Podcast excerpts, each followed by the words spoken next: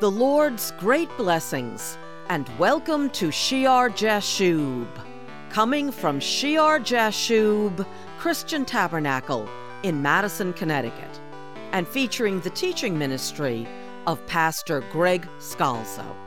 Hi, I'm Patty Scalzo, and today we will be continuing a sermon in my husband's Through the Bible series on heavenly authority.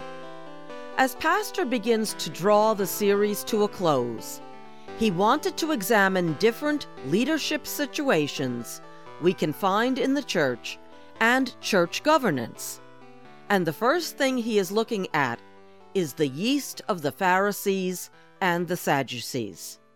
Focusing on Matthew chapter 15, Pastor Greg read the account of when the Pharisees accused Jesus' disciples of breaking the traditions of the elders by not washing their hands when they ate bread.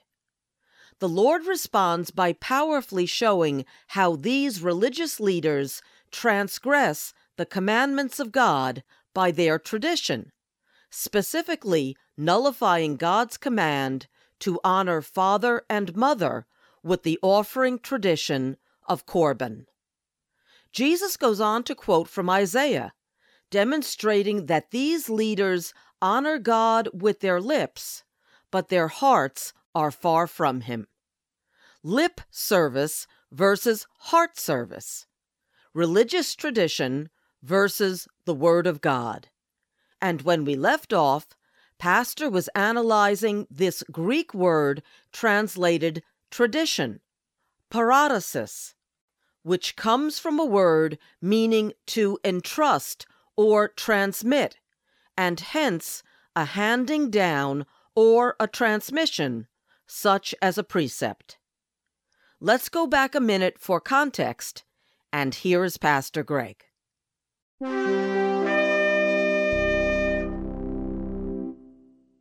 Uh, a transmission you hand down. Well, what do you hand down? In um, 1 Corinthians chapter 11, verse 2, Paul writes, now I praise you, brethren, that you remember me in all things and keep the traditions just as I delivered them to you. Same word. What he's transmitted to them about the gospel. There's a tradition in the gospel, right? And then in uh, 2 Thessalonians chapter 2, in verse 13, he says, But we are bound to give thanks to God always for you, brethren, beloved by the Lord, because God from the beginning chose you for salvation through sanctification by the Spirit and belief in the truth, to which He called you by our gospel, for the obtaining of the glory of our Lord Jesus Christ. Therefore, brethren, stand fast and hold the traditions, same word, which you were taught, that which we transmitted to you, we handed down to you, whether by word or our epistle. And 2 Thessalonians 3 6 but we command you, brethren, in the name of our in the name of our Lord Jesus Christ, that you withdraw from every brother who walks disorderly and not according to the tradition which he received from us. What tradition is he speaking about? What transmission? What handing down? The handing down of the pure gospel. So there's a pure gospel tradition. We have the tradition, the transmission, the teachings of the apostles. But this is not speaking about what you hand down. It's where does it come from? Is it what's handed down from God or is it what's handed down from men, what's transmitted from men? And then in Colossians chapter 2, he speaks about this transmission, this tradition, tradition of men. Colossians chapter 2, verse 8, Paul, the same one that gave us the scripture in 1 Corinthians and 2 Thessalonians, now says, Colossians 2 8. Beware lest anyone cheat you, cheat you through philosophy and empty deceit, according to the tradition of men, according to the basic principles of the world, and not according to Christ. This is not the tradition of Christ, it's the tradition of men. For in him, in Christ, dwells all the fullness of the Godhead bodily, and you are complete in him who is the head of all principality and power. This empty philosophy, this empty deceit nullifies, makes void, empties the Word of God, which is everything. The fullness of Christ, complete in Him, He is head over all. In Him you have truth, in Him you have power. Your heart needs to be near God. And this empty deceit, according to the tradition of men, according to the basic principles of this world, the uh, rituals, the trappings, the empty philosophy, the lip service, can take away, will deceive you, will cheat you, and take away the truth of the gospel from you. Because you're going to get so caught up in that philosophy in this busy work in the basic principles of the world. He goes on to tell you what it is down in verse 20. Therefore, if you died with Christ from the basic principles of the world, why, as though living in the world, do you subject yourselves to regulations? Do not touch, do not taste, do not handle.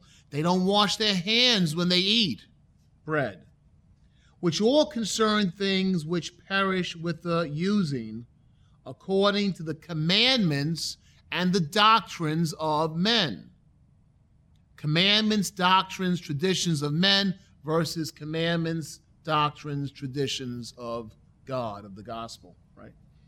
These things indeed have an appearance of wisdom. They look wise. Look what we're doing. Look at this religious practice we have. We can turn the lights low. We can build a great golden cathedral. We can put incense and music and make it look great. It looks wise in self imposed religion, false humility. I've denied myself. Look what I've given up. Look what food I've denied myself of. And the neglect of the body, but are of no value against the indulgence of the flesh. The flesh pulls away. The flesh leads us into things, into areas we shouldn't be. And all these trappings don't deal with the problem. How do you deal with the problem? In Him dwells the fullness of the God bodily. In Christ, not according to the basic principles of this world, but in Christ. And don't cheat yourself by being so caught up in the one, you miss Jesus Christ. He could be up there in the front of the church and you miss him because you're doing so much busy work you don't have them in your heart. It's an appearance of wisdom of self imposed religion. Self imposed religion, false humility. They transmit, they hand down the things of men rather than the things of God. Now, to the untrained, to the secular, to the unreligious, to the unchristian, it all seems the same. They kind of clump us all together, right? They clump in traditional traditions of men, ritualistic Christianity with born again Christianity, and we're just them. But there's a difference.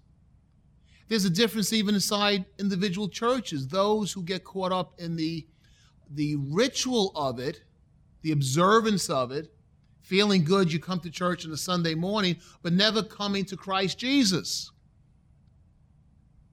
There's a distinction between lip service and heart service, and that's the religion trap. And false leadership will always appeal to the one over the other. They will cheat and take you away from salvation in Christ to bring you into other things that, and some of them might be based on certain truths in the Bible, but they've been taken to a point that they are so distracting that you never see Jesus Christ appearance of wisdom, no value against the indulgence of the flesh, right? Indulgence of the flesh. You can keep that money. The greed of the Pharisees wanted to see that money, and yet the parents aren't being helped.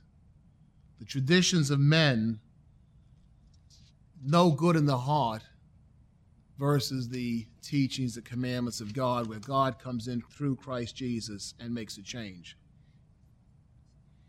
Traditions encourage people into thinking they're good without bringing them to God.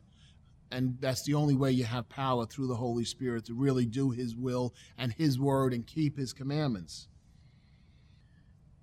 So, in this first era, you have the replacing of the Lord of the traditions of the apostles, of the Word of God, with man made busy work and man made traditions. In Matthew chapter 15, he goes on to say in verse 10 When he had called the multitude to himself, he said to them, Hear and understand. Not what goes into the mouth defiles a man, but what comes out of the mouth, this defiles a man. This is what really is coming out of the heart. Then his disciples came and said to him, Do you know that the Pharisees were offended when they heard this saying? Certainly. He's going against their whole this whole system they've built up. But he answered and said, Every plant which my heavenly Father has not planted, this is not of God, it's of men, will be uprooted. Their core teaching is of God, but all this stuff they've laid upon it, it's not what my Father planted. He will uproot it. Let them alone. They are blind leaders of the blind. And if the blind leads the blind, both will fall into a ditch. Some of your versions will say both will fall into a pit. They both go over. And the people who think, and that's the saddest part, that they're doing all this diligence, all this busy work, never knowing Christ because the blind guys have led them there, they fall right into the pit with them. There's never the hope. They've been cheated from the hope of the gospel. Then Peter answered and said to him, Explain this parable to us. He still doesn't get it. So Jesus said, Are you still without understanding? Do you not yet understand that whatever enters the mouth goes into the stomach and is eliminated? But those things which proceed out of the mouth come from the heart, and they defile a man. For out of the heart, and now look at the, these are the important, what's important to the Lord? How does He want our lives shaped up? Right? How do we have evidence that his spirit is in there? What are the important, meaty matters of the word of God, the commandments of God? Not whether you wash your hands a certain way. There's a benefit to washing your hands, clearly, but that doesn't make you a good or evil person. How do you know the spirit of God is there? How do you know what comes out of the heart is evil or good? For those things that come out of the mouth come from the heart and they defile a man. For out of the heart, and he gives you seven things here, proceed evil thoughts, murders, adulteries, fornications, thefts, false witness, blasphemies. Gee, we've covered how many commandments there, right? Right? These are the things which defile a man, but to eat with unwashed hands does not defile a man may make you a little dirty, may make the food give you an upset stomach, but it doesn't make you an evil person, doesn't defile a man. On our website at shearjashub.org, you will find information about our church, including location and times of our services, and a library of hundreds of Bible study radio programs to help you in your walk with Jesus. Plus, we have a significant video library of our Sunday sermons. We live stream the Sunday morning service at 10:30 a.m. on YouTube, and then the video is posted up on the Shear Jashub Christian Tabernacle channel, both on YouTube and rumble.com, as well as on the church website itself for 24/7 access. The website address again is shearjashub.org, and you can check Isaiah 7, verse 3 for the spelling.